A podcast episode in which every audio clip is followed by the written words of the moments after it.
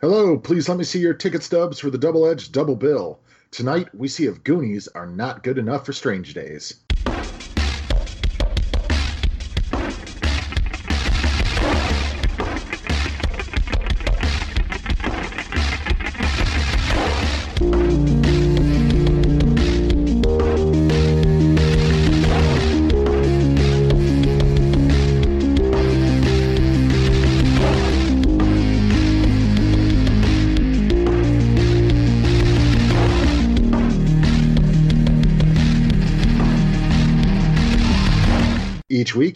Thomas and Thomas Mariani will come to the table to discuss the randomly selected yin and yang of a double feature. Then, both will have to pick a number between 1 and 10 in order to seal their fates for the next episode. One will have two good movies, the other two bad. Let the chaos begin. I am Adam, uh, no funny quip today, Thomas. And I am Thomas Mariani, and Adam, please stop making me do the shuffle shuffle. It's so humiliating. Stop. No. okay. But yes, uh, we are here, and we're not the only ones here. We have a guest today. We have uh, from Desmond's Flicks, the titular Desmond Alexander Peel. Desmond, how's it going? Hey, how's it going? I'm the titular one, huh? That's that sounds a little kinky. Well, I mean, Well, that's for that's for After Dark. Double Hey. double bill After Dark. Yeah, Um, you got to see Desmond after dark. That's for the future Patreon page. Um, My OnlyFans page. Check it out. It's just you.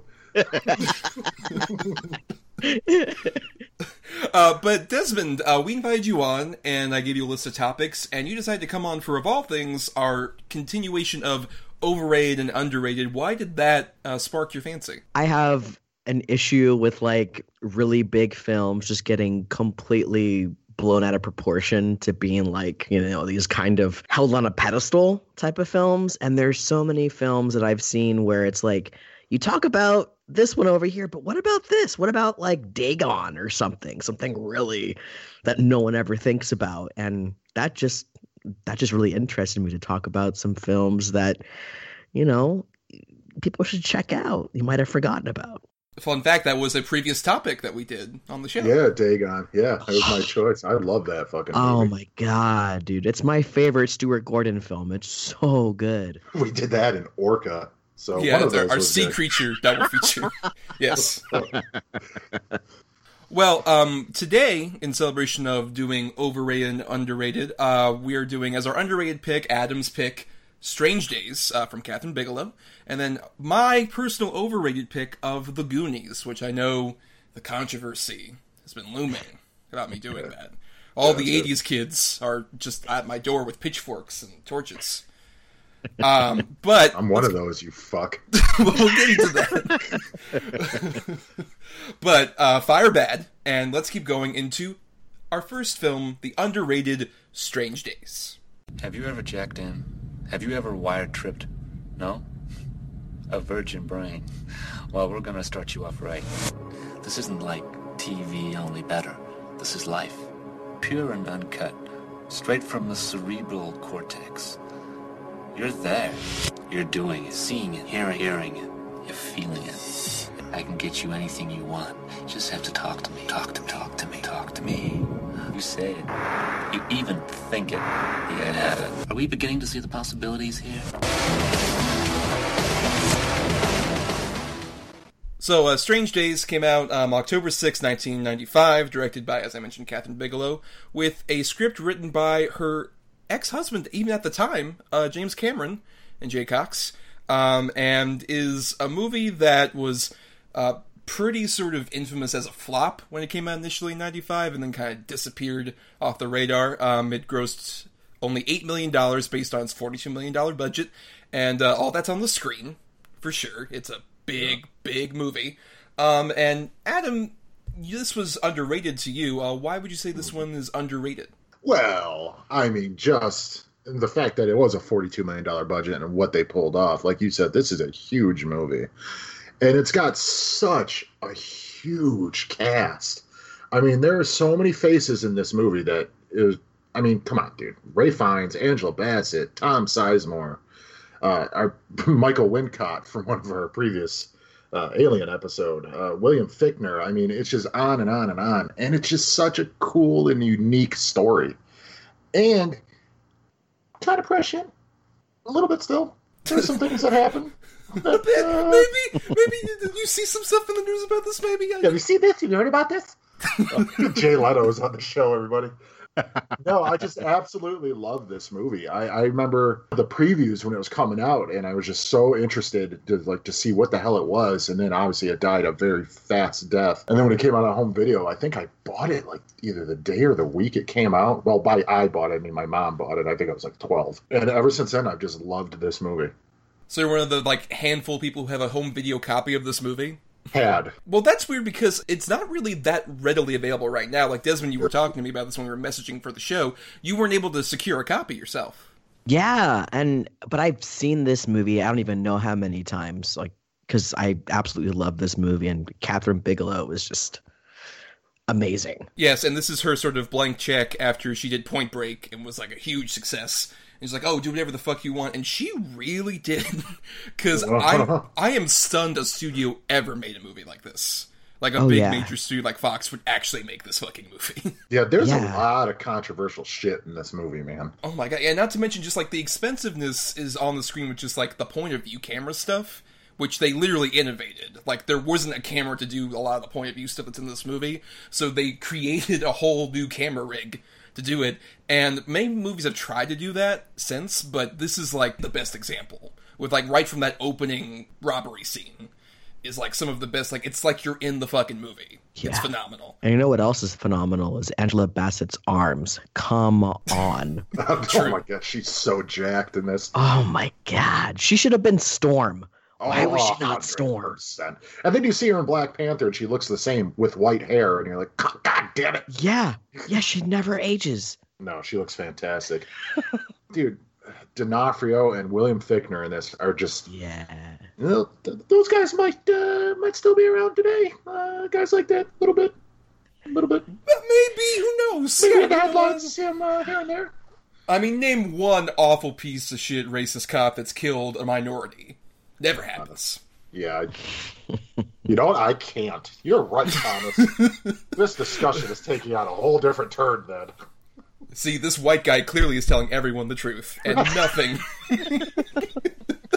no, I so agree with that, especially because I didn't see this actually until fairly recently. I was going through Kathryn Bigelow's films because I hadn't seen a lot of her movies prior to like earlier this year. I like actually watched Point Break for the first time. This is like in January, and like a bunch of her other movies. And Strange Days was the one that stood out to me. It's like, oh my god, why don't more people talk about this movie? Because it's it's like you mentioned, there's so much relevant stuff, and especially I think the big thing is the cast is so great. But the weird thing is, like, if you told me, hey, you know who's gonna play this like used car salesman piece of shit dude who like sells virtual technology, Ralph Fiennes, I would have been like, what? That Right. that doesn't sound like a Ralph Fiennes part, but you watch, it's like he is so great at that part. what a Yeah. weaselly little like he just comes off as a greasy weasel in the beginning of the movie with his suits and ties and. But then it's like as it gets into it, you're like, man, there's so many layers to this fucking character. Uh, it just, god damn it, Thomas! I cannot believe you just. I, I'm still stuck on you just saw Point Break recently. Yeah. I mean, I, for years it was just like, oh yeah, it's that movie in Hot Fuzz with like Bad Boys 2. That's what it was for me for so long. No. Uh, but no, I've seen it now, and it's phenomenal. Obviously, it's a great movie. Still holds up quite well. But to go back to the whole Ralph Fiennes thing, what's interesting is the attempted castings they tried to do for this Ralph Fiennes character were at the time they were courting Arnold Schwarzenegger, Denzel Washington, God, sis. Michael Keaton, Tom Cruise, Jeff Bridges, Mel Gibson, Bruce Willis, Andy Garcia, Nicolas Cage, Patrick Swayze, John Travolta, Adam's favorite, Oh, yeah. um, Sh- Sean Penn, Bill Paxton, Dennis Quaid, and Kurt Russell. Oh wow, Dennis Quaid or Travolta. I know yeah, all your favorites. Yeah. Oh, Christ. Sean Penn might have worked actually. That would have been really weird, though. Could you imagine Rick- Arnold though? No, I mean, at that uh, time, I could believe they would have oh, cast Oh, him. Of course they would have. Come on, stay out of it. This is between me and Faith. But, yeah, but can you imagine, on the other hand, it's like Angel Bassett comes up just like, you Weasley little prick. It's like it's six foot eight Yeah, for like Arnold. Arnold Schwarzenegger. yeah, right. and I can't imagine her saying that to Denzel either. no, that's true, yeah. I mean, like, a Nicolas Cage probably would have been Oh, like man, the have been awful one that too. I mean, Yeah. when, at this time, I don't know, this is around the time of leaving Las Vegas when he was more consistent as an actor. But but anyway, but still, Ralph Fiennes is the last person I would have imagined. But apparently, Kathryn Bigelow was so impressed with him in Schindler's List that she immediately said like, "I need him to be in this movie." And it makes sense because like in Schindler's List, he does another pretty good job of like making a, obviously a very evil character like very human and complex at the same time. So it's I, I think it fits, and I think especially just when he's going off at the beginning of the movie, as you mentioned, he's just like such a total sleazeball, and the gradual progression where he's never not kind of a sleazy piece of shit but at the very least, he's a human mm-hmm. sleazy piece of shit. Yeah, he's flawed. He's hurt. Mm-hmm. He's, you know, loved and lost. He, you know, everything's happened to this guy, and he's just trying to make do and deal with his own insecurities and issues. And he, I mean, he's even he's addicted to what he's selling. I mean, he's a drug dealer addicted to his own product. and it's all memories. It's all just like continually reliving these happier memories. And one of my favorite scenes is when he and Angela Bassett are talking about him basically being a junkie. And she was like, memories weren't made to stay forever. You know, I'm just paraphrasing. They're supposed to fade. That's that's the point of memories. That's what makes us human. And I that like encompasses, I feel like, the entire film, where it's like you can't be able to hold on to these things forever. That's that's the whole point of living and, and being a human being is to live in that moment and have those memories and, and hold those as, you know, something special. And to turn it into, you know, this this thing that can be bought and sold, it defeats you know the beauty of being a human being and, and having those memories for yourself. Yeah, I mean, it, it's basically it's the anti-nostalgia movie in a lot of ways because you see like the world crumbling around, and people are so obsessed with like, how about this like fantasy that I want, or this um, sort of memory of the past that I want to relive forever and ever. It's a it's a great example of that. It, it, it digs at what all great sci-fi does. Take a conceit that's otherworldly. Less so now, obviously, given our modern technology. But that's what makes it even more prescient. It's like take that sort of otherworldly concept and really relate it to a human, very true flaw in this case of just like you want to relive those memories when the world's crumbling apart around you. It's a sci-fi movie where it feels like a, the most realistic sci-fi universe where it's like, yeah, it's a couple years in the future given from 95 to 99, but the only thing that's different is the technology's updated, everything's just like really shitty. yeah. And and it definitely like it it being set in la so closely after the la riots and the rodney king beating mm-hmm. all of those things that were happening at that time was all reflected in the film. And what's you know really really hard to watch in this film is when the bad cops get their comeuppance. Yeah, everything gets shot on video. It gets recorded. It gets shown to the police, and the these two cops, one of them kills himself, and the other one dies in a shootout. And the police like take initiative to take him out.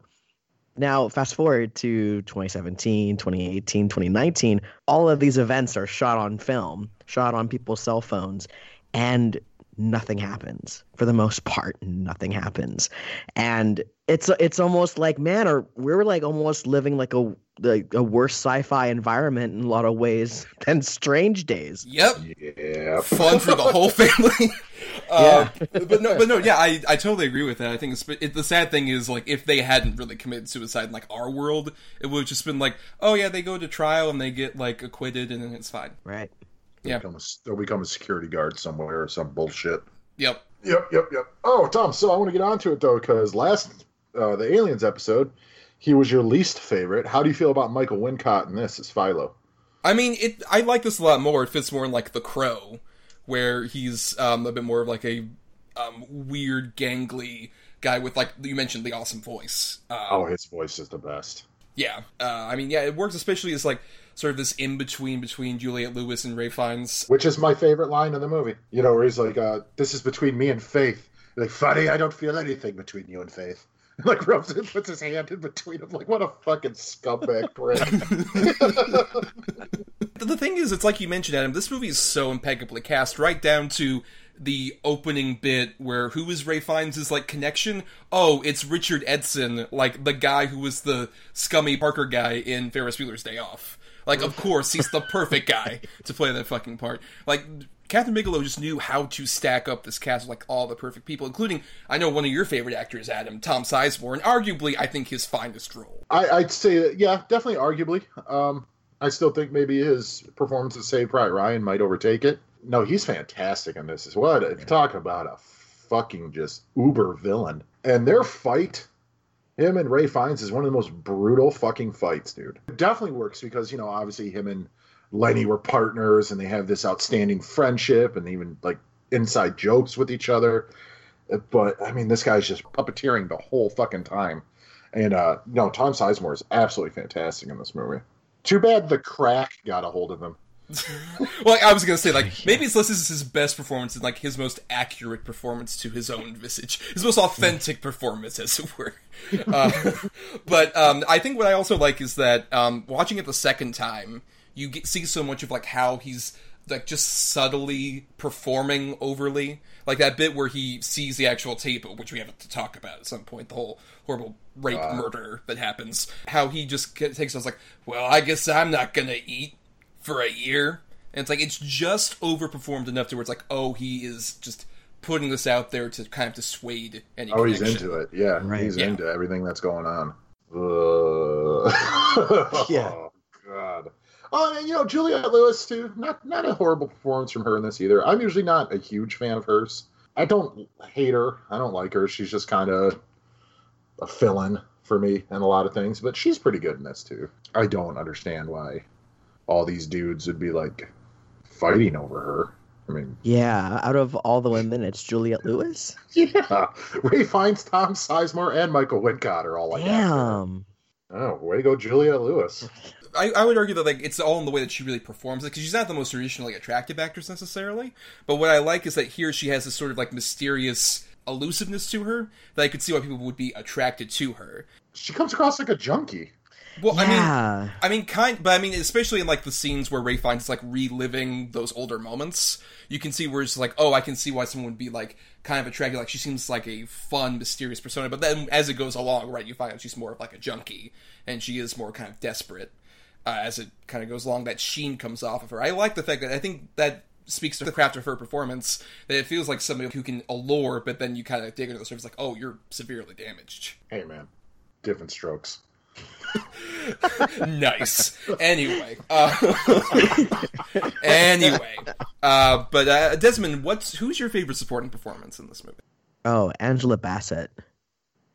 Like she just knocks out of the park you know, we, we're focused so much on Ralph Fiennes' character, but I always find myself like always going to Angela Bassett. She steals every scene that she's in, and she just has this this you know vibe about her. She's such a strong performer, and I just really like the how Ralph Fiennes and Angela Bassett they perform off one another.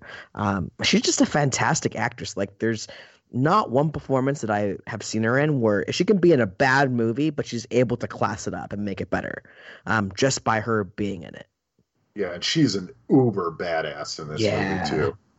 Yeah, mm-hmm. you, you can tell it, it, kind of feels like, especially the sort of the character that Kathryn Bigelow is most drawn to, because mm-hmm. um, it, it, almost feels like a surrogate for Kathryn Bigelow in terms of like, oh, legitimately badass, don't fuck with her lady. Um, especially that whole scene with the fucking limo where she stops everything and it's just like you need to stop being a fucking asshole, Ralph Fiennes. Mm-hmm. Like, I'm trying to work, you just leech off of people, I have a son and rent to pay, and you're fucking everything up for me. And especially where he's like, come on, we're still friends, right? I'm gonna think that over a bit.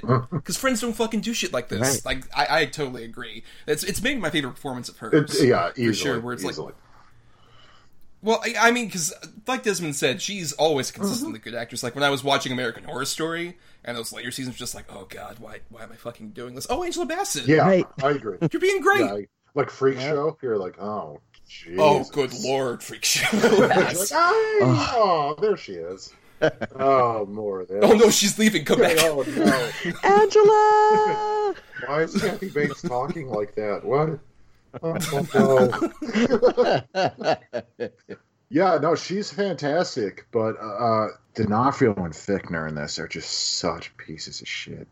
Are yeah, William Fichtner especially to me. He, I mean, D'Onofrio is like the crazy pit bull, well, William Fichtner is kind of like just goes along with him almost because like, he's almost like maybe afraid of him or something. But he just William Fichtner always plays this part though, just the scumbag.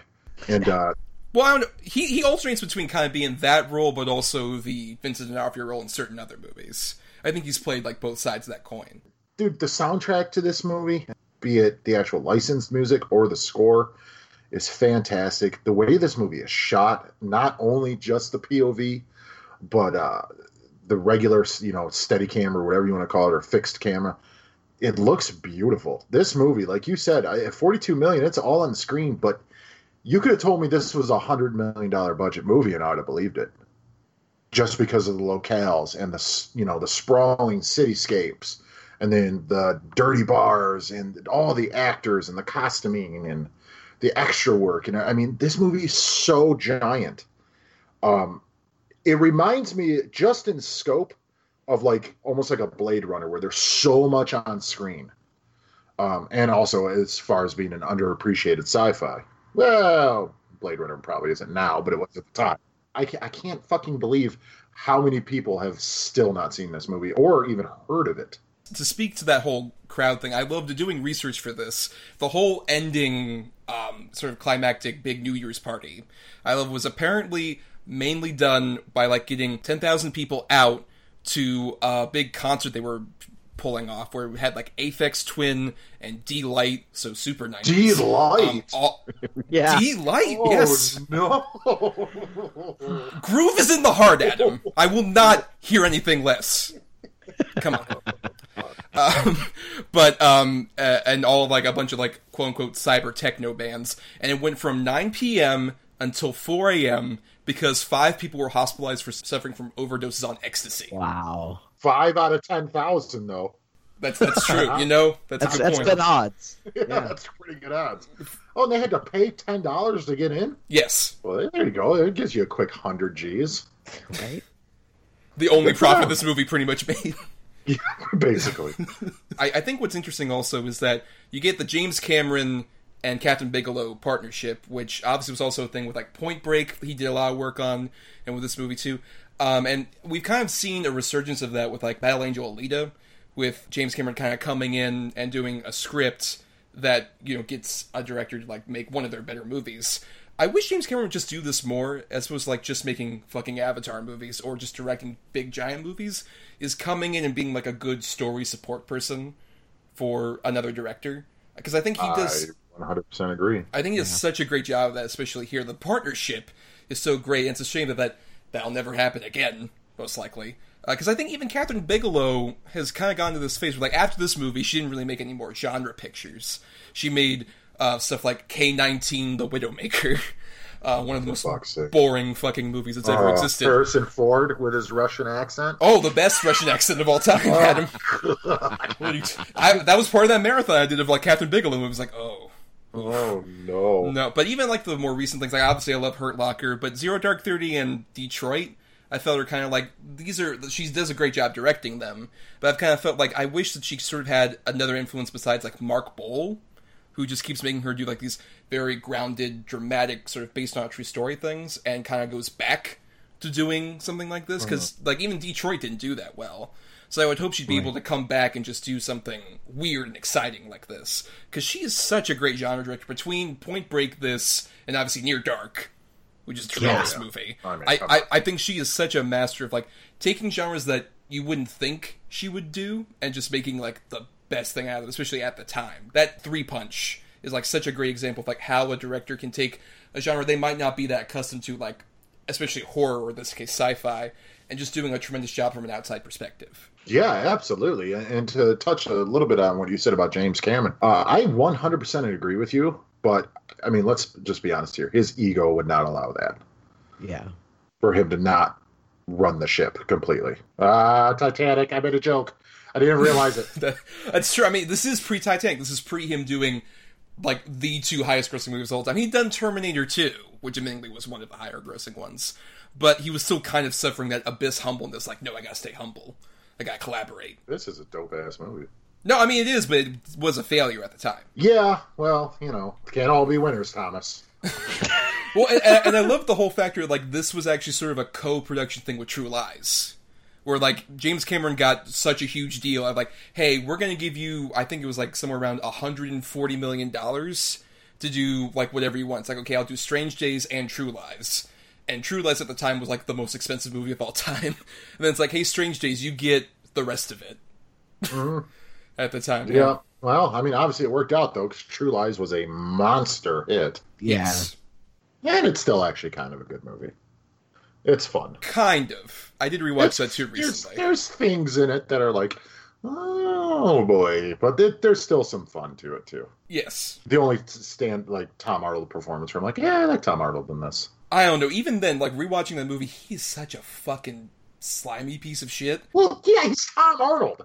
It's Tom Arnold. But he's just constantly just like, oh man, look at your hot wife. Hey man, your wife's super fucking hot. Hey, look at your wife, Jamie Lee Curtis, and she fucking hot. Calm down, Tom. She's hot. yeah, We get Tom it. Arnold. Again, Tom Arnold. Uh, anyway, anyway, we're getting too far off track from that. Uh, but uh, do, No, do you, I want to. Ha- I want to keep talking about Tom Arnold. The hell with the movies. look, we can save that for Thomas and Thomas's Tomcast. oh, we got to do that. we gotta go through all this filmography. Obviously, what we all wanted to. But uh, Desmond, save us. Here's a life vest, please, uh, to talk a bit more about Kathryn Bigelow and James Cameron collaborating here. I mean, you can see um, his fingerprint all over this film. You know, the way that the characters um, are written. Uh, it's very much like that James Cameron voice, and some of the ways that the film is shot definitely has that James Cameron um, influence. But then you have Kathryn Bigelow, who, you know, to your point earlier, she's just an amazing director. Between Near Dark and Point Break, this and Hurt Locker, I mean, you you're able to see her do a variety of films from multiple different genres, and she nails it every single time. And I'd love to see her do another horror film again because Near Dark is easily my favorite vampire film of all time, and it's just it's so pitch perfect. And the same thing with Strange Days, like with Adam, I saw this back in the day on VHS, I think a couple of years after it came out. I'd never seen anything like that, especially that opening scene. So, yeah, I mean, their partnership, even though it wasn't profitable, we're able to see, you know, the amount of love and effort and work that went went into it because you can tell that they really cared about this project. There wasn't this thought, at least from when I watched it, that you know they're trying to cash in on anything. Whereas like you know a True Lies is obviously a film that's out there to make a ton of money. This one just it felt like it was you know more of um, a labor of love making this film, and I love films like that. They didn't care about. Well, I'm sure they cared about the money, but it never felt like it was about the money. It didn't feel like it was a throwaway project at all. Uh, Right. Which you do see happen a lot, where you can tell there's nobody's into it, but they just got it a contract. They got to make the movie. This one, you could tell they wanted it to succeed. Uh, just, I don't know if, if it's because of the timing of when it came out, or the fact that most of the cast was still kind of relatively new. But I don't. I still am surprised that this movie didn't succeed because of how weird it is. But maybe that's why. Yeah, I, I think that's that's part of it, and just the fact that it, it also deals with such like brutal subject matter even for the time. Like we haven't we've skirted over it, but that um, that entire sequence where you see it from Tom Sizemore's point of view of this break-in, assault, rape, and then murder of this mm-hmm. woman is one of the most terrifying things I've ever seen in them. Yeah, Yeah, and the fact of the matter is that they even go so far to explain that he then puts the you know the squid or whatever on her head so she can see and feel what he's feeling. Yep, terrifying. while doing it. You're like, what? What sick fuck came up with this? Oh, good lord! I mean, that is just awful. That is awful, awful, awful, terrifying shit. Yeah, and I think at the same time, I think that really sells a lot to like Kathryn Bigelow's style, where she tends to be a director who like goes for the most sort of like brutal, honest truth about a moment, and I think especially something like that just shows it's just like it's this touch that I don't think that many other directors would do, where it's like she puts you in that uncomfortable position while being tasteful at the same time. Like you just see the shot of like the belt unbuckling, and that's all you really need, thankfully. Um, and then the actual murder happens, and especially the point, the touch of having Tom Sizemore do like the sort of like camera thing with his fingers at her dead face. Oh, when he opens her eyes. Yep. Oh, oh, God. So I'm sure we sold you all on this movie if you haven't seen it before. Yeah. Hey, guys. Remember the Nazi from Schindler's List? He's a drug dealer. It's like, hey, the Nazi from Schindler's List, one of your heroes in the movie. Just see how low the other ones go. God. But we are blessed with Angela Bassett's amazing arms, so it Yeah, kind of offsets itself. I mean, uh, especially when she's facing off against D'Onofrio and Fichtner. Oh, she whooped the shit out of them. Yeah, Yeah. she, another great terrifying shot is D'Onofrio coming up with blood all over his face after William Fichtner commits suicide and all the blood splatters on him. He is like a monster. That's at what I said. He looks like a fucking raging pit bull. Yeah, You know, just just with a fixed point. He's he's gonna get her. He doesn't care what the hell happens.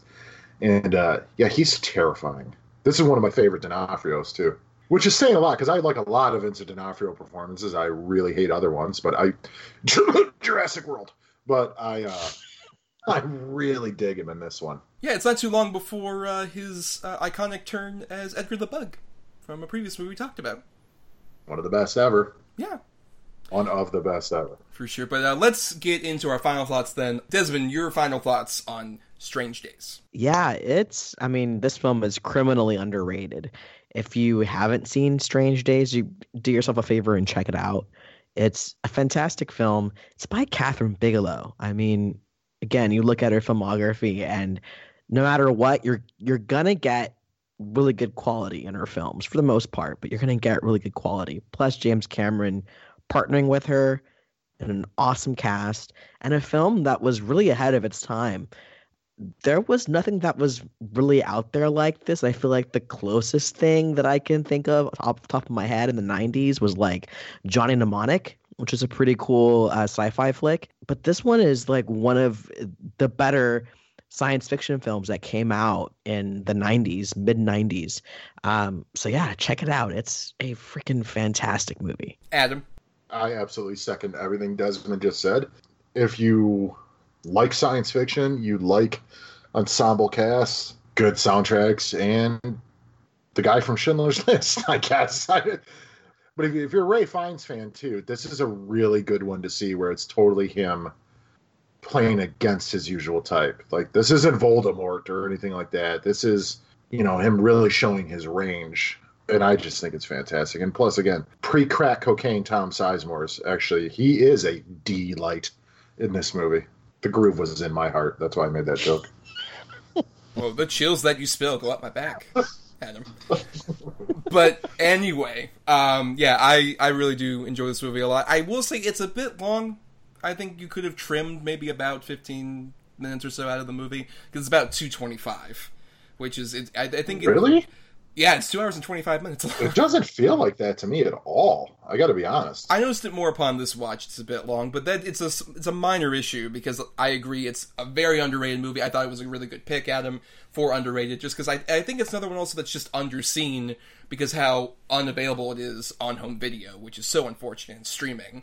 It's really a movie that deserves to be rediscovered by a lot of people, especially in our modern times. It's so relevant and really just speaks to a lot of problems that linger to this day that Kathryn Bigelow was just on the pulse of in the mid 90s that just keep on going now. And it's a great cast, it's a great sci fi future, the technology. Um, it, the soundtrack, as you mentioned, it's such a wonderful film that I hope more people discover. And, you know, like I said, Disney owns Fox now. You know, it would help me kind of get over the crushing, horrible possibilities of a mega conglomerate. A Strange Days Blu ray remastered, please. Hey, hey, hey, Scream Factory, get the come on. what the fuck? I, I suppose it, it deserves one of those Shout Factory releases for sure. Mm-hmm. Arrow Video. Yeah, I would Yeah, say that'd be a good one. I Or like that- or that too. Get, get, get, go, go, go, go, Criterion. Make it a Criterion movie. Oh, yeah, I, you know I'd be all over that. Fucking A, right? Of course you would. Man, man, I'll put it right next to my dinner with Andre Blu-ray over here. Uh, uh, but let's talk about a movie that will probably never get a Criterion Collection set um, at some point. Um, it is The Goonies. Steven Spielberg presents The Goonies. Guys realize what we could do? But they're not alone. Trunk, I hope that was your stomach. Join the adventure as Steven Spielberg presents The Goonies, a Richard Donner film. So, The Goonies is a very beloved film from 1985, directed by Richard Donner of Superman fame, uh, written by Chris Columbus and Steven Spielberg. One of the few writing credits Steven Spielberg actually has on a movie. There's only like a handful of those, and you know, came out June 7, 1985. Is a much beloved 80s kid classic. And I watched this as a kid, even though I wasn't around in the 80s. And I grew up with a lot of these Amblin movies, and I still love a lot of those, you know, like your E.T.s, your Gremlins, your Batteries Not Included, even. And I still like a lot of those movies, but even when I was a kid, I wasn't ever the hugest fan of Goonies, and I was just like, you know, I like this adventure. I like the idea of like being a kid and finding a treasure map and going off and finding pirate treasure. But at the same time, even when I was a kid, I was just like, I don't like these kids going on the adventure that much, though. I'm not a big fan of honestly most of the characters in the movie because I think it's this weird mix where it's a very over the top sort of adventure movie that has sort of Steven Spielberg touches and all that, but it kind of also has that mix of like what Richard Donner usually did with like even a Superman as silly as something like that or the Omen can be. He kind of had like a more grounded sensibility that came from his television work, and I feel like that's always a constant struggle with this movie because like big over the top set pieces and comedy, but these kids are like yelling over each other in a very realistic kid way. And even though I was a kid, I was just like, I find this kind of annoying, and now I find it kind of insufferable at points. But I don't hate this movie necessarily. I just think its status as a sort of classic is a bit overdone for me. That's when you go ahead. I'm about to pass out from rage. so I I grew up with this film. I was born in '84. Um, so I watched this a lot as a little kid, and I loved it as a kid. It was between that and the Monster Squad that my brother and I would watch over and over again as kids. Monster Squad is my personal favorite over the Goonies. I'm just a Monster Squad guy, Mm-hmm. but there's there's a lot of charm to this film, and rewatching it again, you definitely see the influence that Stranger Things took from it and the revival of you know just the aesthetic of 80s films especially the all of those like Spielberg and Donner and the, those films that came out in the mid 80s that we love I, I, I do feel that it's one of those films that has been h- held at a very high peak when it comes to you know these kind of coming of age uh, group of kids story going on an adventure I don't think it's an amazing movie like a lot of people think it is. I think it's really good. But I mean, I personally prefer Monster Squad over this, and I'll always gravitate more towards that. Um, but I mean, it's it's fun for for what it is, um, and it's definitely like a film of its time. It, it feels very 80s. Yeah, I mean, I, I get all that, and I, I do I, like I, say, I respect the influence that it does have, and there's stuff I do really like about this movie that we'll get into. But um, Adam, if you're done being passed out from rage and you've risen, What? Sorry. yeah, yeah. Uh, all right. I also grew up with this movie. I was born in '83, so just a year before you, Desmond. And uh, yeah, this this and Monster Squad for me was also on rotation. We covered Monster Qu- Squad on another episode. I love the Monster Squad. I mean, it's one of my all-time favorite. To me, that is that I'd say, and Gremlins are the quintessential children's horror movies to get kids Yeah. into horror. This movie I absolutely love too because it reminded me of like Indiana Jones with kids. Just the sense of adventure, the sense of you know the action, the the the bad guy. I love the Fratellis. I mean, I absolutely love them. I can watch it now and understand some of the problems with it. I absolutely can. I'm not one of those like it's a classic. Don't fucking. There's nothing wrong with it. No, that's not true. There are things wrong with it, but it will never not be a personal classic to me because I loved it so much as a child. But with that being said, I am able to step back and look at things and be like, well, maybe the Asian kid shouldn't be really good at inventing and kung fu things like that. yeah. it's not necessarily that that he's good at inventing, but it's just that that's literally all his character is. Yes. That's that's just what it is. Just like, oh look, here's another invention gag. Here's another. Just like it's prop comedy. It feels like he's like fucking little carrot top, Right. just doing like more fucking bullshit props. Like even as a kid, I was just like, this is kind of stupid. And I was like, I think eight. Oh my god! watched this. I'm like, you this had- is a what bit the- silly. You, I swear to God, you were like reading Kafka at eight years old, smoking clove cigarettes. Gregor Samsa woke up to realize he was a bug. Um, no, it's it's just a problem for me of like I don't really like most of these kid characters. If anything, I will say to say a positive to the movie, especially upon this rewatch, I do love all the teens. I think Brolin, which this was his only really big role for like a solid twenty With years. shorts over his sweatpants.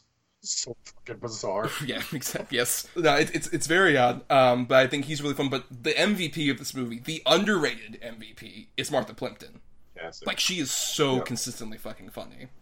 Every single line that she has, like it's like, uh, Brand, God put that rock there for a purpose, and uh, yeah. probably shouldn't move it. like just shit like that. She is so fucking sour, and she's like 15 years old when she's making this movie, and she is just like so dead on perfect, and it, it proves that like she's such an undervalued actress in general, even at that age. Like she makes even I really don't like the whole scene where it's like Sean Astin gets kissed by the Andy character in the dark. I think it's just like an Yeah. overlabored joke that's also creepy, but just it's still really overlabored and long. But her like save of just like you should probably kiss him when it's in the light. He you might like it a bit more. Uh, so, who was your favorite of the kids, though? um, I guess Feldman by default because he feels like an actual actor, even though he's very overperformative. I can at least say that like he's a bit more interesting. Whereas I, I think Sean Astin is such an awful wiener kid. Oh, Sean Astin's a little weasel. He's such He's just a like, weird One-eyed Willie. Yeah. yeah, with his fucking. You're right, one eyed Willie. His course he's got an ass. Get the fuck out of here with this kid.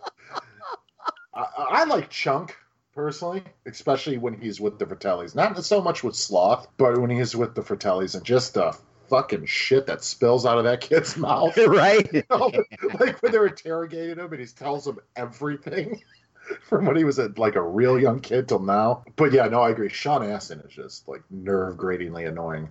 Yeah, the the kid who played Chunk is my favorite.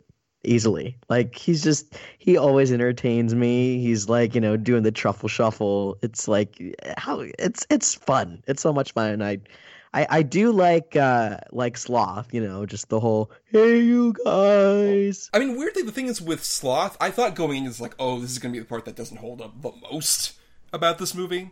Uh, given obviously it's like, oh, it's this mentally handicapped and all this other stuff. I'm like, oh, is this going to be pretty Yeah. bad? Weirdly, I think the Sloth stuff still works because they at least treat him with the respect, and there's a bit more of like an arc where they treat him as a monster initially when he's like in the shadows and stuff like that, and they come to realize like, oh no, this guy is just like he's a big fun kid. Basically, but he's like they still like Just wants a baby Ruth. he wants a baby roof. Yeah, Yeah. He, he wants to be Superman and all that other shit. Like I, he. The weird thing is though, I forgot Sloth doesn't come into this movie until like an hour in as an actual character. Mm-hmm. I forgot that he's not really that involved with this movie for the most part. He's only in like three or four scenes, but at least he makes more of an impression. I would argue that I, I would rather be around Sloth than like most of these kids. Even like with Chunk, I mean, it's it's partially probably you know growing up a fat kid that it's kind of like oh this the one fat kid in your movie and always literally like in the face of danger just trying to eat ice cream at any point. I think I would do that. I would do He's stress eating, man. Yeah, you wait until you go home to do that. I'd see the comet coming and just shove fucking hot dogs in my mouth. I, I mean, but it, it's not necessarily just the like whole like uh, fat shaming thing or whatever. It's just more like it's a repetitive joke, and I don't blame it on the kid. Any of these kid actors don't really blame for that. It's just I think that a lot Sure. of these jokes are so repetitive in one note that it, especially like you, even though it's like oh we're supposed to get a sense of like they're the loser camaraderie kind of thing. I don't really feel it as much. It feels like all these kids are just like real bullies to each other and real dicks. And it's just like, why, why am I even mm-hmm. hanging out with like all these people that just seem to only like each other because they're the only ones. I don't feel much of an actual kinship between them. As opposed to like a Monster Squad, I completely agree. I think you get more of a kinship. There's a, a better fat kid, because Horace gets to have that fucking My Name is Horace bit. Amazing. Yeah. Um, Yeah, but they call him fat. Kid. Well, I guess they call him chunk. They make him do the truffle shuffle, Adam. Yes. all right, all right, all right. I'll give you that. I don't know, and especially like the the whole driving force of this is like, oh man, our town is gonna go away. It's gonna bulldoze over everything. I never really get a full sense of this town and the sort of quote unquote camaraderie that's supposed to be going on here. Then they give him a bag of Halloween fucking gems, and they're like, "Oh, we're safe." The, the, the rush part of this ending is like, even as a kid, I'm just like, wait, what is happening? Like, this is all happening in like 10 minutes? It's just like, hey, oh, uh, we got jewels, so we're safe, and everything's fine, and we're gonna rip up the contract, and also Sloth's gonna live with fucking Chunk. Any normal parent, myself being one, would get like my kid would have that like, "What the fuck? We're about to get evicted," and I throw it into the water. like, give me this garbage. um. You got jewels? Oh, good for you. Oh, great. Oh, go ahead and wait in the car, princess. Danny's got to take care of business. um, you know, the thing is about this, too, you got to admit, there would be no Monster Squad. There would be no Losers Club. There would be none of that without the Goonies.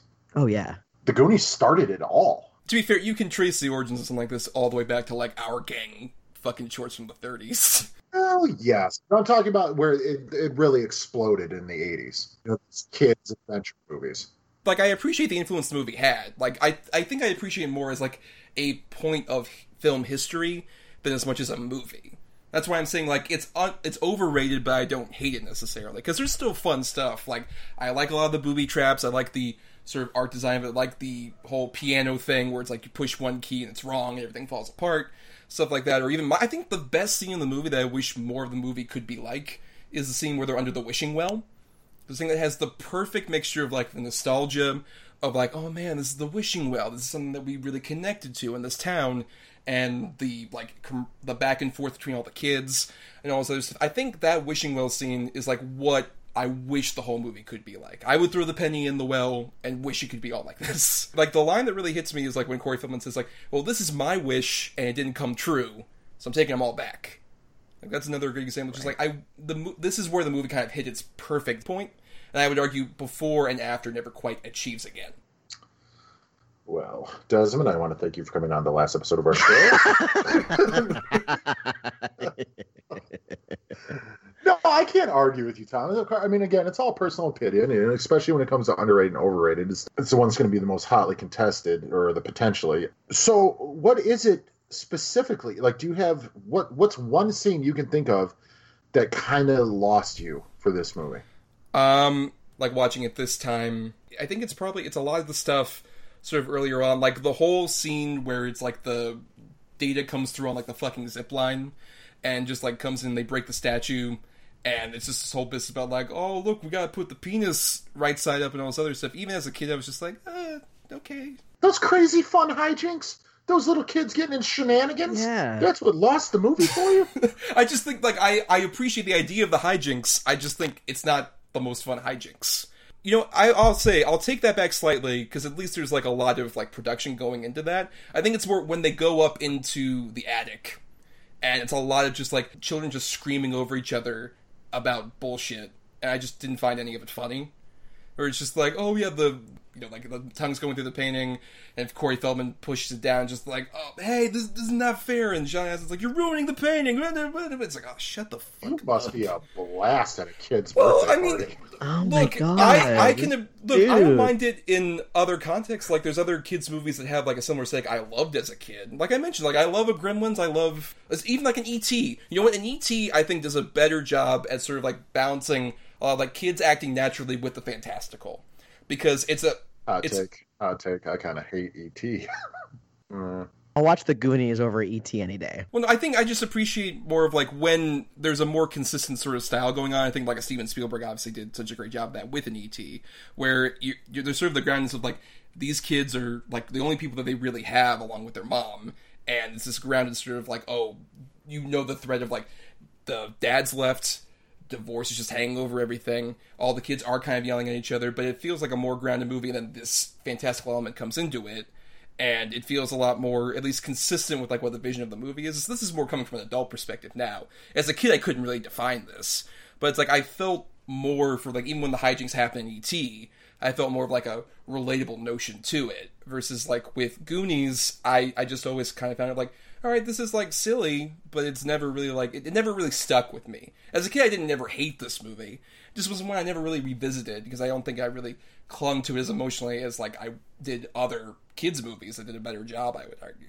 Hmm. No, that's fine. I get that. Uh, you know, like like I said earlier, jokingly. I mean, different strokes, different folks. It's just this one didn't connect with you, and I mean, I'd hate to wear that badge on my coat because you are definitely in a minority when it comes to this. Um, but not in a bad way. Uh, like I said, I watched it. I loved this movie, but I watched it, and there are things in this movie that I, I feel are, you know, especially a little outdated, and it does sometimes feel a little long in the tooth. So this is probably definitely one for me that's, uh, you know, so beloved because of nostalgia reasons. But I could see if I was a kid and I didn't connect with it, watching it now, there'd be no way I could reconnect with it. There'd be no way. I think especially because it's also one of those ones from the Amblin era that I don't think really lasted generationally. Like I know kids who were around my age who like loved Gremlins because Gremlins is just like oh, oh my god fun monsters puppets all this other shit.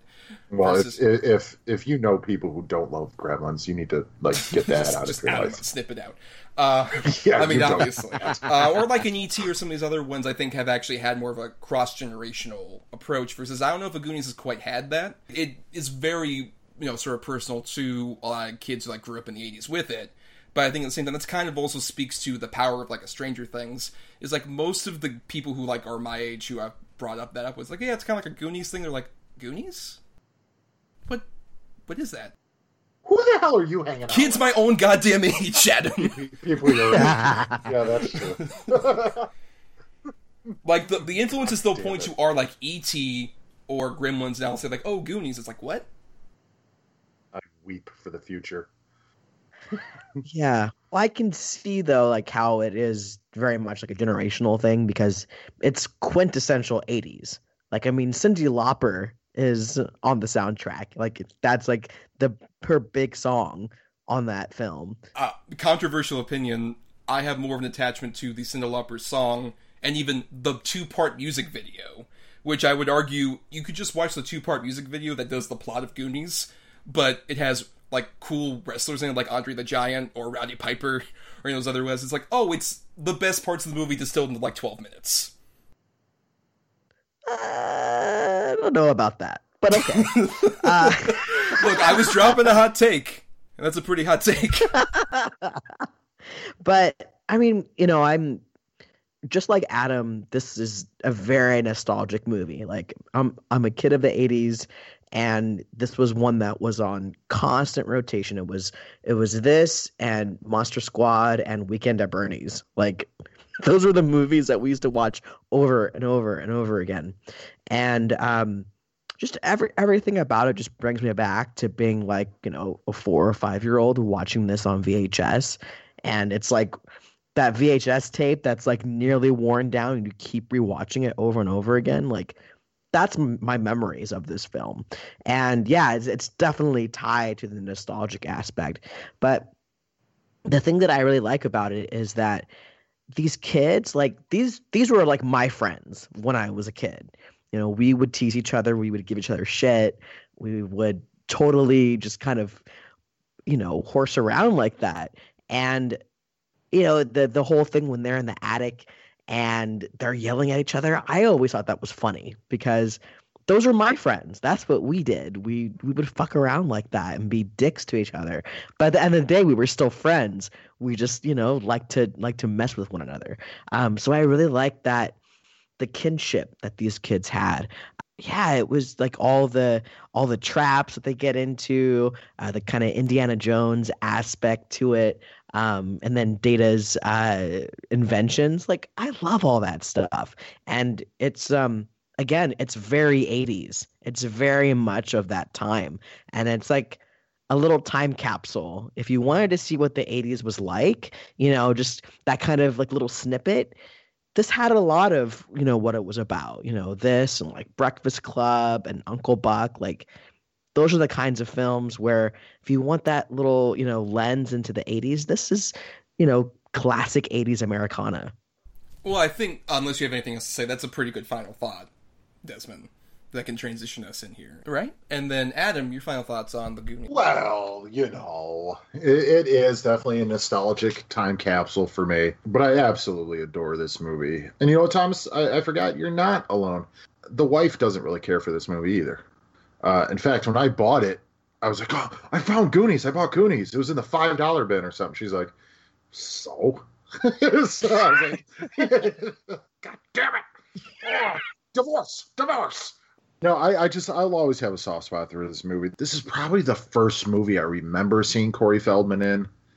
Um, it's definitely the first movie I remember seeing Brolin and Astin and all those guys in, and definitely Joe Pantoliano. But yeah, like I said, I'll always love this movie.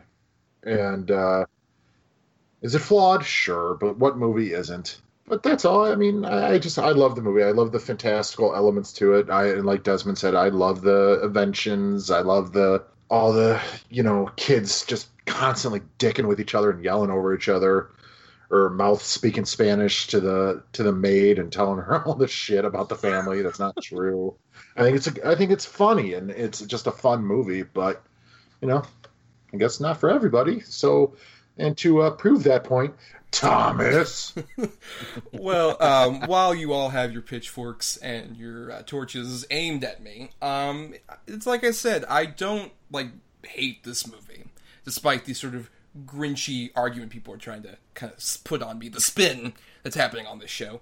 Um, I just think maybe it also has to do a lot with I'm very sort of tired of 80s nostalgia. As much as I do love a lot of films from the 80s, like I said, a, bunch of movies from that decade, some of my favorite films are from that era at the same time, I, I just think the sort of canonization of like anything that happened in the 80s has gotten so sick for me. It's more mass marketed at this point, especially post Stranger Things, when I'm going into Target and I see like, oh, it's a bunch of fucking DVDs that look like VHSs. Like, I get it. Calm the fuck down. but at, at the same time, I appreciate the influence this movie had. I appreciate um, a lot of the stuff like the production design. I, I haven't talked that much about the Fratellis, but I do agree. I think they're a fun kids version of like mobsters, especially Anne Ramsey, who I can't believe we didn't talk enough about because she's so, Oh, she's so great. I'm, th- but then again, I, I'm Yeah. the weird kid who was like, my favorite Anne Ramsey thing is throw Mama from the train, which is admittingly Yeah. great. Owen, perfect. I, I um, a, a very, I think, also an underrated movie. I think that one that's gotten lost to time a bit. But um, for for Goonies, and also, I mean, like Robert Davi doing opera is so fucking weird. Just an odd choice. scary it's kind of It is kind of scary, yeah. And I think also Donner does a really good job with like a lot, of, especially the lighting stuff in this movie as a director. Like I mentioned, when Sloth's sort of like put into the shadows, or when Robert Davi like shows up in the car when like he turns on the lights, and it's like a horrible like red furnace background to it. Um, there's there's a lot of like fun directorial touches too. So I don't think this is necessarily a terrible movie. Um, I do feel some of that kinship, but like I said, I think all the teenage characters are pretty fun. But at the same time, I just think the the kid stuff just feel even at the time when I was watching, I'm just like, well, I'd fine, but I'm just not the biggest fan of these characters because they're all kind of one note. I think they all kind of have like the same note they keep playing throughout, and they don't do a lot of like interesting, different stuff as they go along. I don't see much progression going on with these kids by the end of their journey, except like I said, freaking Chunk ad- adopts a mentally handicapped person, mm-hmm. and I'm sure his parents are fine with that. we all wanted to sloth as kids i got look can i ask you an honest question thomas Yes, Do you think that maybe 80s nostalgia bothers you, you so much because you didn't grow up in the 80s? You're out of touch with it, maybe?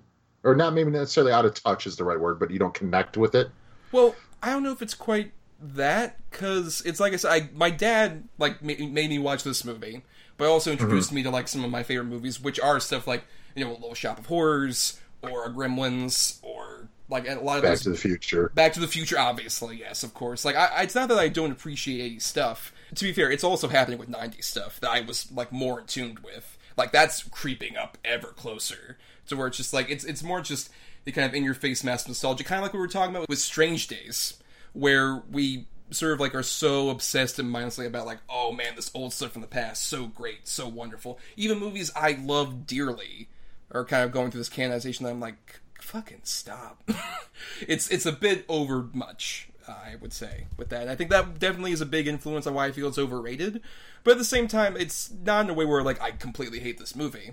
And I appreciate what it kind of produced afterward. If anything, it's a movie that introduced cool ideas into the pop culture sphere, and other people took from it. I think did better jobs afterward with it.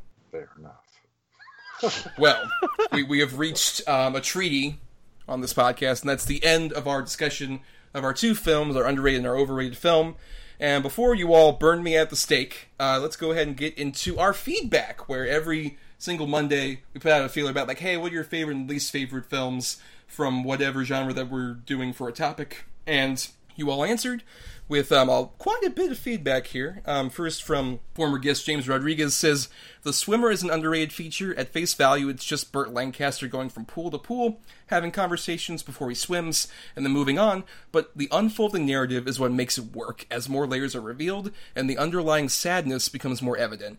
Uh, go into it uh, knowing very little and come away with a new feature. I also want to mention Wild Tales, an Oscar nominated feature, which seems to have been forgotten. A blackly hilarious anthology connected by one thing revenge.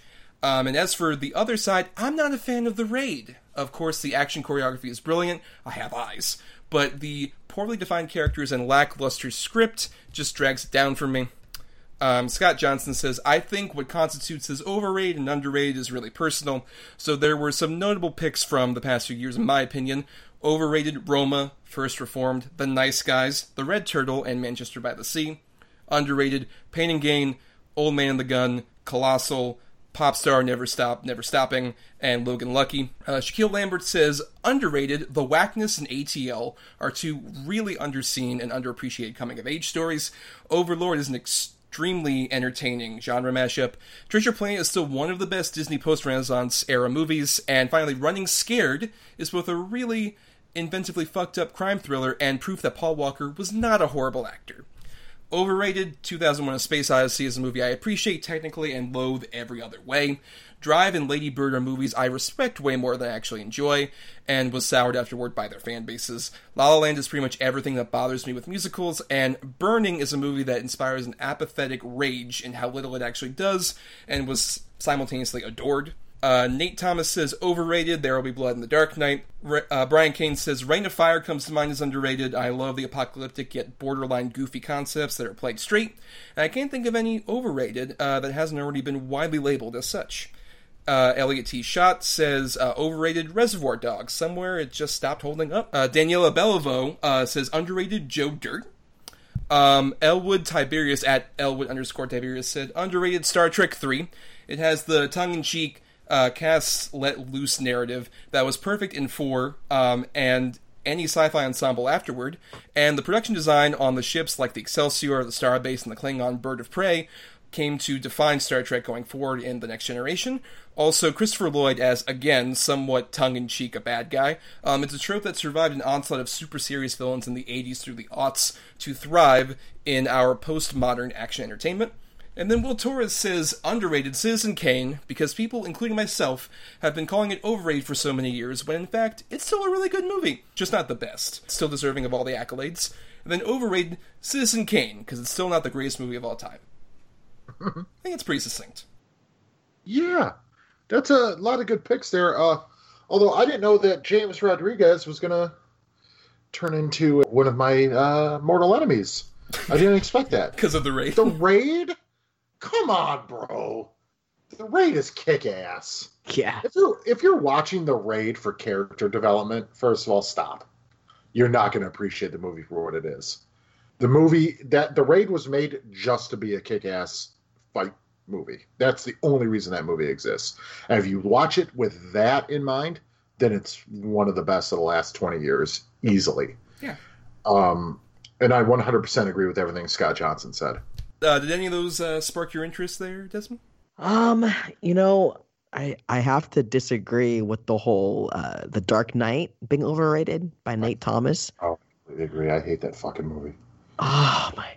I I love that movie so much, and I, I'm I'm a big comic geek, and I have a ton of Batman comics, and it was like that's Batman. Like they totally, you know, got the essence of who that character is, and Christian Bale nailed his performance as both Batman and Bruce Wayne because you have to separate the two. They're two different characters, and he's able to play both like so freaking perfectly.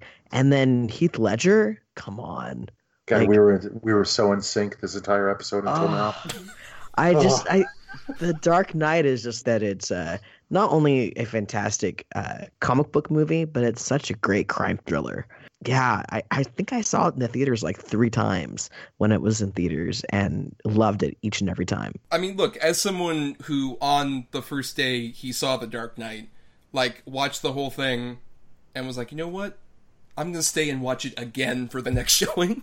as someone who fucking did that, Oh God. um, I still say at the same time, like I can see calling it overrated in terms of like I think the sort of fan base that's attached itself to that movie is, to put it mildly, toxic.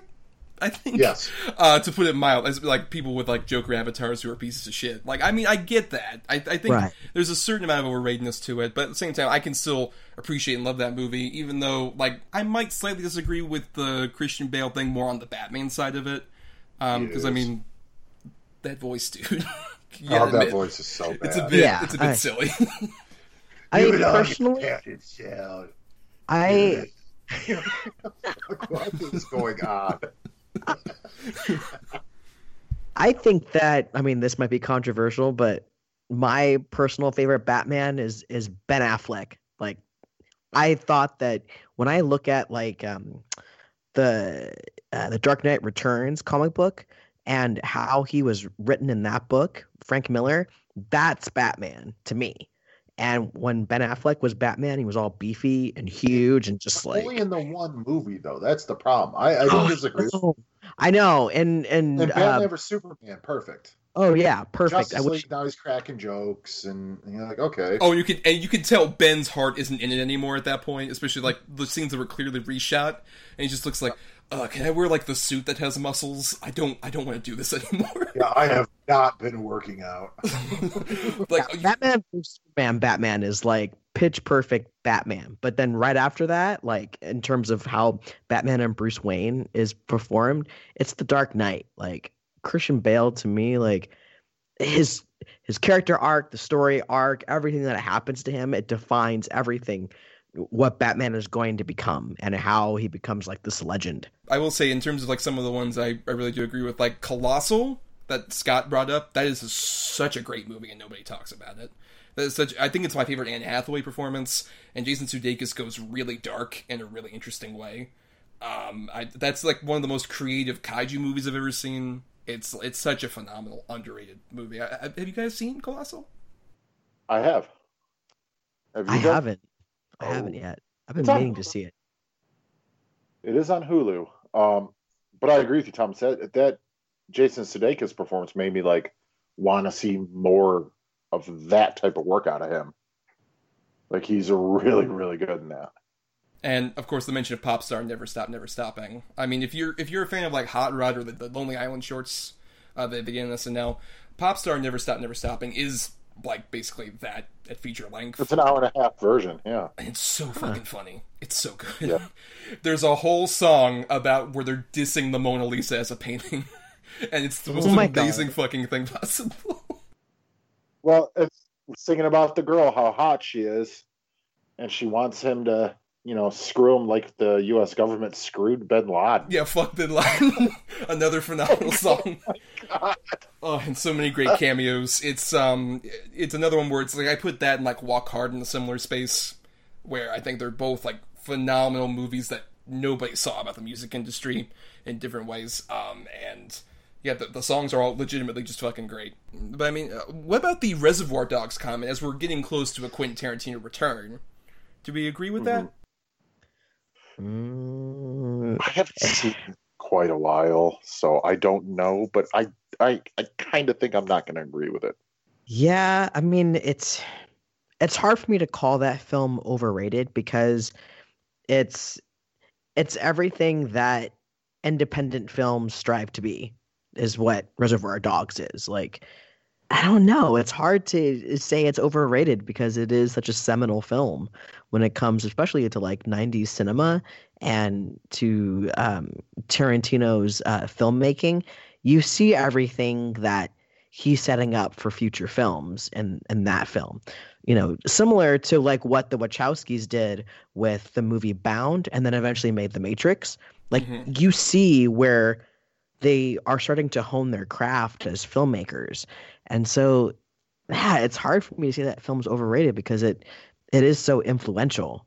I could see somebody, as a big fan of this movie, mind you, I could see someone making the case more for Pulp Fiction, necessarily, because I think that one hmm. was more oversaturated. Um, because how many fucking Pulp Fiction ripoffs did we get from the mid 90s to the end of the 90s? Right. Like, Right. fucking thousands of them. and most of them are terrible. Yeah. Yeah, and I mean, you know, it's it's the same thing that happened with Scream. There were so many clones of Scream over and over and over again in the late 90s to where it's like I wouldn't say Scream is overrated, but you know, it's one of those films where it's like, man, it, it's it's copied over and over again that it it kind of loses its uh its punch, its muster. Though, while we're talking about Tarantino, in terms of underrated, uh, Jackie Brown, easily. Oh yeah. phenomenal film that nobody Yeah. talks about. Where it's like, oh yeah, Kill Bill, Pulp Fiction. It's like fucking Jackie Brown. I wish you would Oh, make yeah. more movies like that that are chill but still incredibly intense at the same time. But you know what, uh, Desmond? What are some movies that you would sort of consider underrated, overrated? What like a lightning round? Some quick ones. Yeah, uh overrated Forrest Gump. I do not like that movie whatsoever. It doesn't age very well at Uh, all. No. Well, even when I saw it as a kid, like I did not like it. Just I don't like those like, hey, let's be overly like feel good and look at this guy who's like really trying really hard. Like we got to root for him. And I don't know. It's just the whole thing with like the feather floating around the box of chocolates. It's just it, it's too sappy for me. And then not to mention, it's like, oh, let's completely support this guy who we treat essentially as a patsy for boomer culture. And then meanwhile, Right. oh, what's his uh, best gal doing? Oh, she's getting sucked into the drugs of the 60s and then dying of AIDS. Yeah. Great movie. Yeah. like what what am I supposed to learn here? Like what are you trying to show me? Like it it just ah yeah, that that film infuriates me. And as as I've gotten older and watched it more and more, I'm like, "Oh no. This is like, you know, still a terrible terrible movie. I don't get the love for that movie." And underrated. Well, I mean, Dagon is one of them right off the top of my head. Uh, I think that's a criminally underrated uh, film.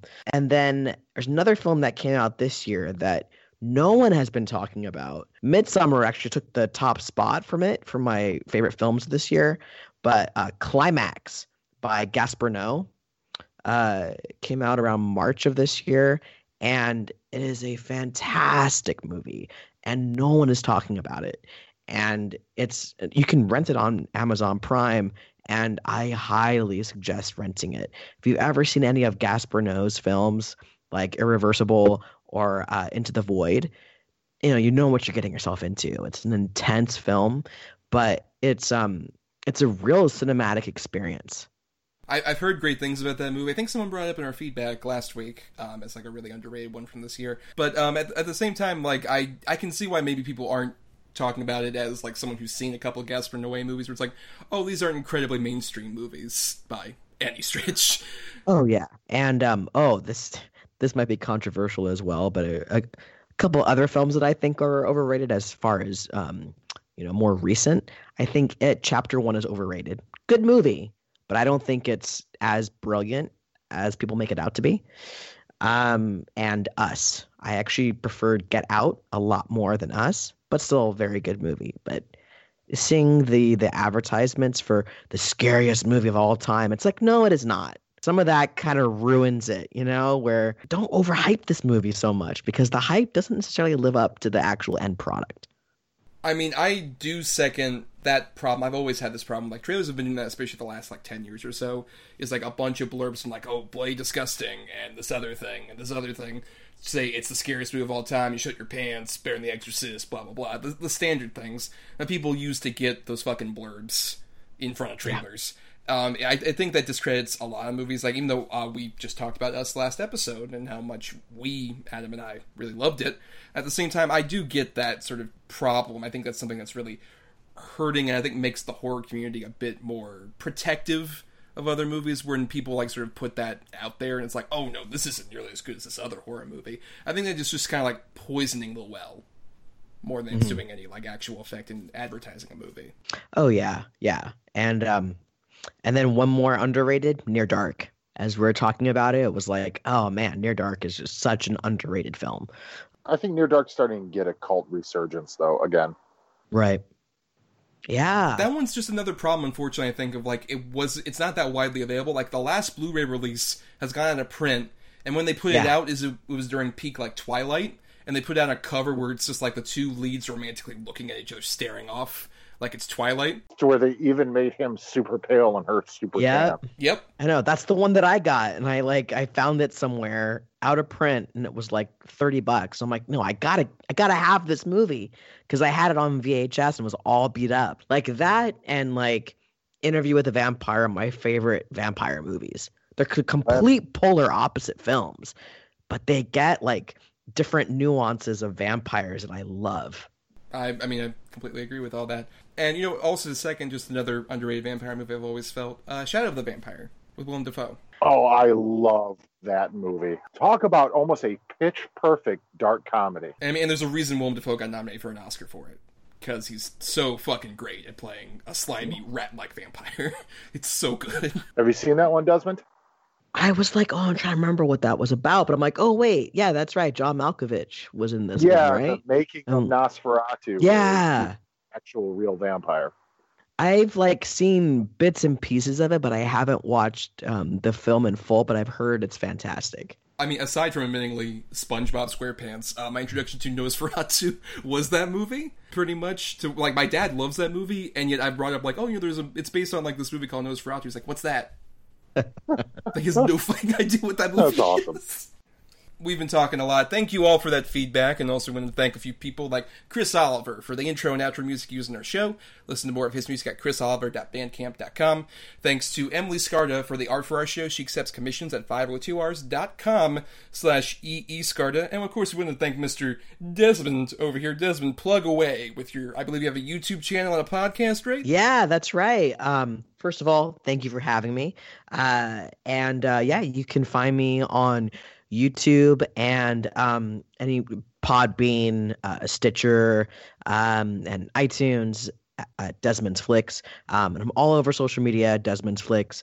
Um, I do movie reviews. I focus on horror specifically. Just released my Midsommar review today, and I'm doing a retrospective series on the Scream franchise. So I'm going through all four of the films and digging in to the behind the scenes, how the films were made, and and all that good stuff. Um, and on the podcast, it's it's um more conversational. You know, we we will go on for hour, maybe an hour and a half, and just talk about horror films. Upcoming is going to be a double feature of Creep Show and Creep Show 2. So, uh, yeah, thanks again for having me.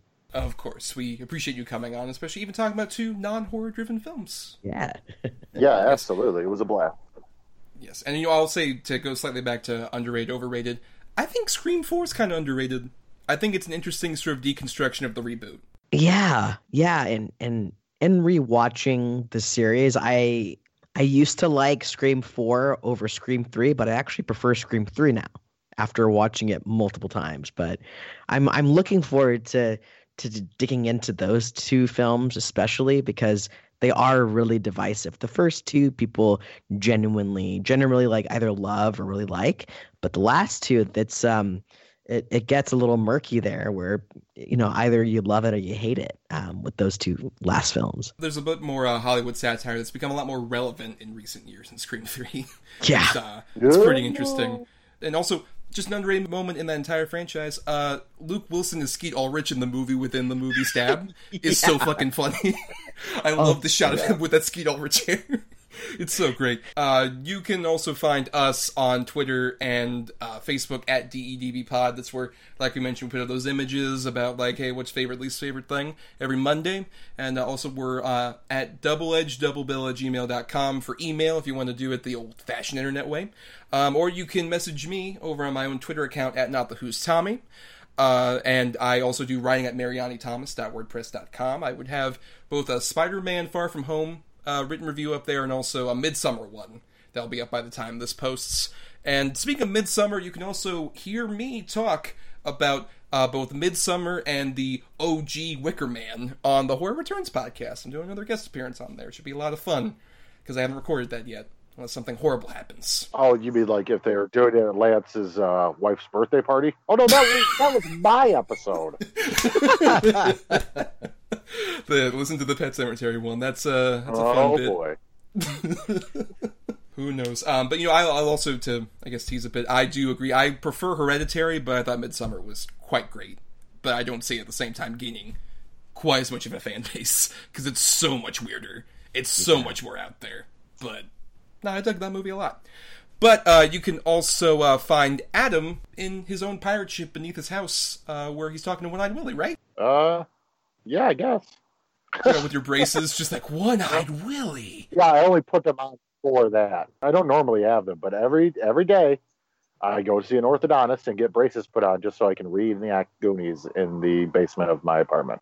You're drowning in debt for so many reasons because of that. Oh, dude, it's outrageous. It's outrageous. Uh, but you can um, also uh, make sure to subscribe to us on iTunes uh, and rate and review the show or share it around to give us more visibility so Adam cannot do that incredibly expensive hobby. I don't know that I can quit it. you have an addiction. This is an intervention. It's a problem, Adam. Yeah, It's a addicted to problem. Well, um, before you settle your addiction problems off mic, uh, we gotta do our picking for next week. Because if you're new to the show, at the end of every episode, we each have two movies that one has two good movies, one has two bad. Um, that basically um, are assigned numbers between one and ten, and then usually each of us would pick a number between one and ten um, for you know choosing the good and the bad feature. Uh, but I have the good and Adam has the bad for I think a very interesting topic that I'm glad we're doing uh, because the Lion King's coming out, the big expensive CGI live action whatever remake. Um, and Adam and I are both like, man, why are they remaking Lion King? There's no point to that. We decided to discuss, you know, instead of like Disney movies or whatever other shit we could have done, we decided to do a topic about films worth remaking. Because how many useless remakes do we get? Let's uh, talk about ones that could deserve and maybe be improved by a remake, even a good one or a bad one. But because Desmond's here, Desmond's going to do that picking. So, Desmond, between my two choices, number between 1 and 10. Uh, eight. Okay, at number 7, I had one that I do quite like, another 80s cheesy movie, but at the same time, I could see it being remade and being interesting. Uh, I'm talking about 1986's Highlander, starring Christopher Lambert. Oh, that's one that's constantly being toyed with being remade too, and I don't know that it needs to happen. Would argue there's there's a lot of potential in that story that could benefit from a remake that uh, could improve upon some of the issues the original movie had. You mean the Frenchman playing Scotsman? I mean, there's there's that. there's a lot of things. My name is Um, Villalobos Ramirez. like, no, it isn't. Fuck you, it is. easily. Um, but then at number two, um, I had one in terms of the Disney stuff. Um, I don't know if they'd ever do the remake that this movie deserves necessarily, but it's a good movie I quite like and have a s an attachment to from my childhood. But one that you know has a lot of problems that could be improved upon. Number two, I had 1996's The Hunchback of Notre Dame. I think that's 75% a great movie, and there's just 25% that's bullshit. it's so fucking stupid. Yeah. But now for Adam's two bad picks, Desmond, number between one and ten. All right. Uh, six. At number five, I have The Island of Dr. Moreau, starring Marlon Brando, that version. I think that movie with a proper remake could be fantastic, but it's just such a shit movie to begin with. I mean, we'll definitely be talking about that documentary talking about it. Yes, yes, yes, yes, yes. And at number uh, 10, I had Steel with Shaquille O'Neal. I mean, that character deserves probably a better movie. Uh, but yeah, yeah, I mean, Yeah. everything, the potential for it to be something big is huge. I mean, it's basically Black Superman. I, I think it could be something very, uh, you know, sort of important if it was but done Adam, right. we'll we'll lose that great souffle running gag in that movie. Oh my Oh, yeah. That's what all kids want out of the superhero movies. souffle gags. Uh, but on that note, uh, it's time for us to skedaddle out of here. So uh, let's go on our little pirate adventure, everybody. Let's find some uh, gold and save our town from being torn down. Long live the giant condor.